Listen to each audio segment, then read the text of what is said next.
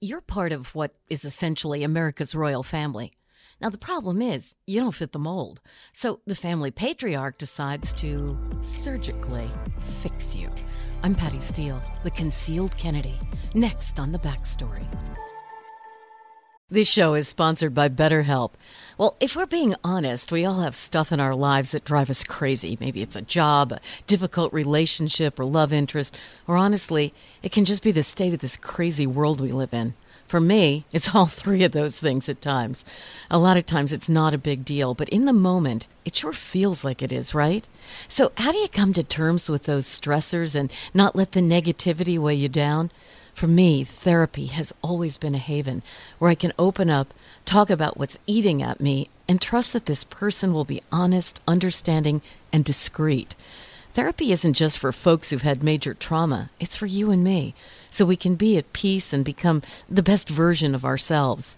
When I connected with a terrific therapist at BetterHelp, she asked some on point questions, and I actually heard myself working through some of the issues I'd kept bottled up. What a relief! If you've considered therapy, I can't recommend BetterHelp enough. It's completely online, so it's convenient, flexible, fits your schedule. All you have to do is fill out a short questionnaire. You'll be matched with a licensed therapist, and you can switch therapists at any time for no extra charge. Take it from me. Get it off your chest with BetterHelp. Visit betterhelp.com slash backstory today to get 10% off your first month. That's betterhelp, H-E-L-P dot com slash backstory. I'm Tamika D. Mallory. And it's your boy, Mysonne, the General. And we are your hosts of TMI. New year, new name, new energy, but same old oh, yeah. And catch us every Wednesday on the Black Effect Network, breaking down social and civil rights issues, pop culture, and politics in hopes of pushing our culture forward to make the world a better place for generations to come. But that's not all. We will also have special guests to add their thoughts on the topics, as well as break down different political issues with local activists in their community.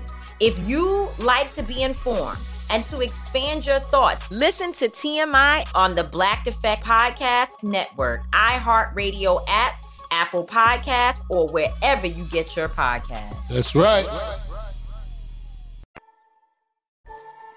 The backstory is back.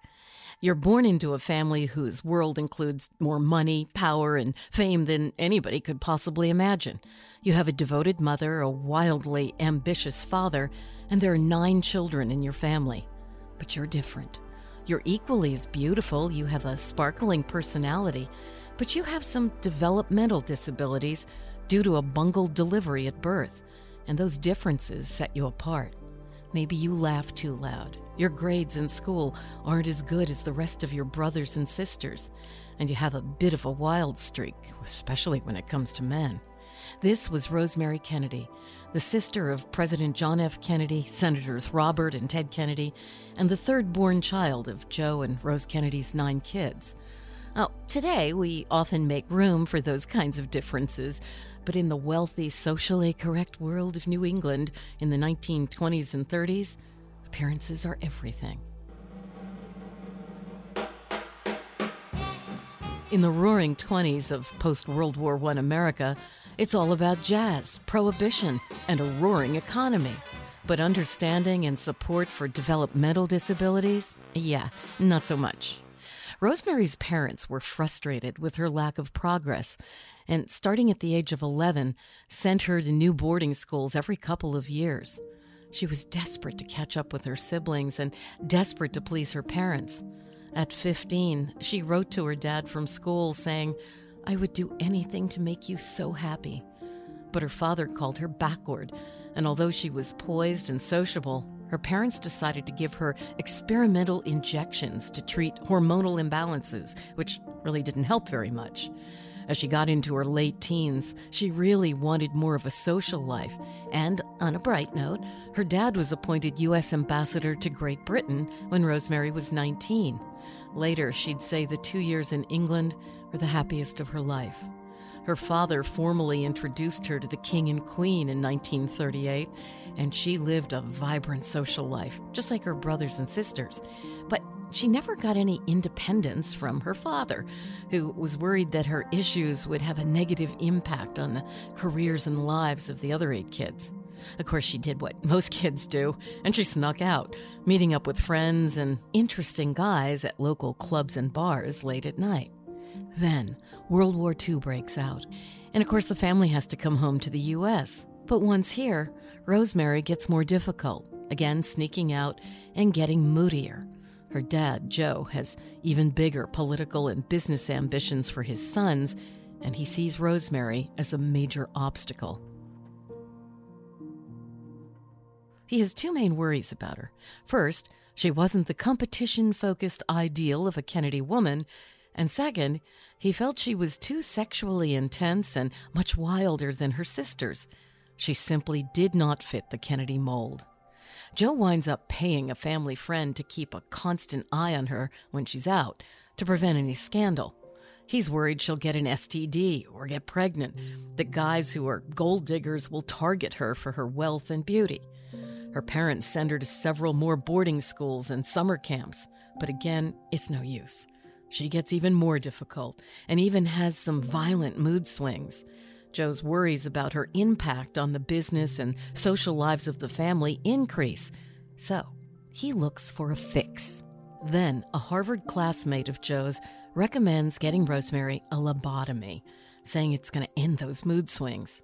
Dr. Walter Freeman, a neurologist in Washington, D.C., is a huge proponent of lobotomies, even though the AMA calls them risky. But Joe reaches out to him. Despite the fact that more than 100 of his lobotomy patients died of cerebral hemorrhages, Dr. Freeman calls it a simple procedure. After some reassurance, Joe gives the go ahead for the surgery which basically disconnects the front part of the brain, the frontal cortex, from the rest of the brain. Joe is told it would leave Rosemary happy and calm and put a stop to her impulsive outbursts. Instead, the lobotomy left her a shadow of herself. She now had the mental capabilities of a two year old. She could barely speak. Her head was permanently drooped to the side. She lost the use of one arm and only after years of therapy finally was able to walk again, but even then with a limp. Joe had allowed doctors to destroy part of Rosemary's brain rather than risk his family's social and political position. Now 23 years old, she was totally incapable of caring for herself. Her father sent her to a church run facility in Wisconsin where nuns cared for her in a private cottage for the rest of her life. Joe never saw her again, and her mother, Rose, ashamed of her husband's choice, didn't visit her for 20 years. Word is her eight brothers and sisters weren't even told where she was for many years. After JFK became president in 1961, the family made a public statement about Rosemary, simply saying she was mentally retarded and lived away from home. The lobotomy wasn't acknowledged by the family publicly until 1987 more than 45 years after the fact. Now, on the upside, the family began to reconnect with her after Joe had a massive stroke in 1961, and after he died in 1969, they occasionally brought Rosemary to their homes in Washington, D.C., Palm Beach, Cape Cod for family get togethers, and several of them would also visit her in Wisconsin. On top of that reconnection, Rosemary's struggles actually inspired her younger sister Eunice to create the Special Olympics.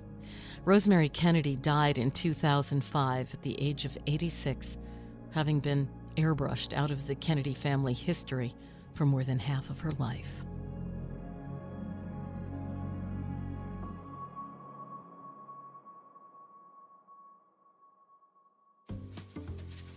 I'm Patty Steele. The Backstory is a production of iHeartMedia, Premier Networks, the Elvis Duran Group, and Steel Trap Productions. Our producer is Doug Fraser. Our writer, Jake Kushner. We have new episodes every Tuesday and Friday. Feel free to reach out to me with comments and even story suggestions on Instagram at Real Patty Steele and on Facebook at Patty Steele. Thanks for listening to The Backstory with Patty Steele, the pieces of history you didn't know you needed to know. This show is sponsored by BetterHelp. It's a simple truth. No matter who you are, mental health challenges can affect you, and how you manage them can make all the difference. That's why everyone should have access to mental health support that meets them where they are and helps them get through. BetterHelp provides online therapy on your schedule. It's flexible, simple to use, and more affordable than in person therapy. Connect with a licensed therapist selected just for you. Learn more at betterhelp.com. That's better, H E L P therapy.com. The Black Effect presents Family Therapy, and I'm your host, Elliott Connie. Jay is the woman in this dynamic who is currently co parenting two young boys with her former partner, David. David, he is a leader. He just don't want to leave me. But how do you lead a woman? How do you lead in a relationship? Like, what's the blueprint? David, you just asked the most important question. Listen to Family Therapy on the Black Effect Podcast Network iHeartRadio app, Apple Podcasts, or wherever you get your podcasts. I'm Tamika D. Mallory. And it's your boy, Mysonne, the General. And we are your hosts of TMI. And catch us every Wednesday on the Black Effect Network, breaking down social and civil rights issues, pop culture, and politics in hopes of pushing our culture forward to make the world a better place for generations to come. Listen to TMI on the Black Effect Podcast Network, iHeartRadio app, Apple Podcasts, or wherever you get your podcasts. That's right.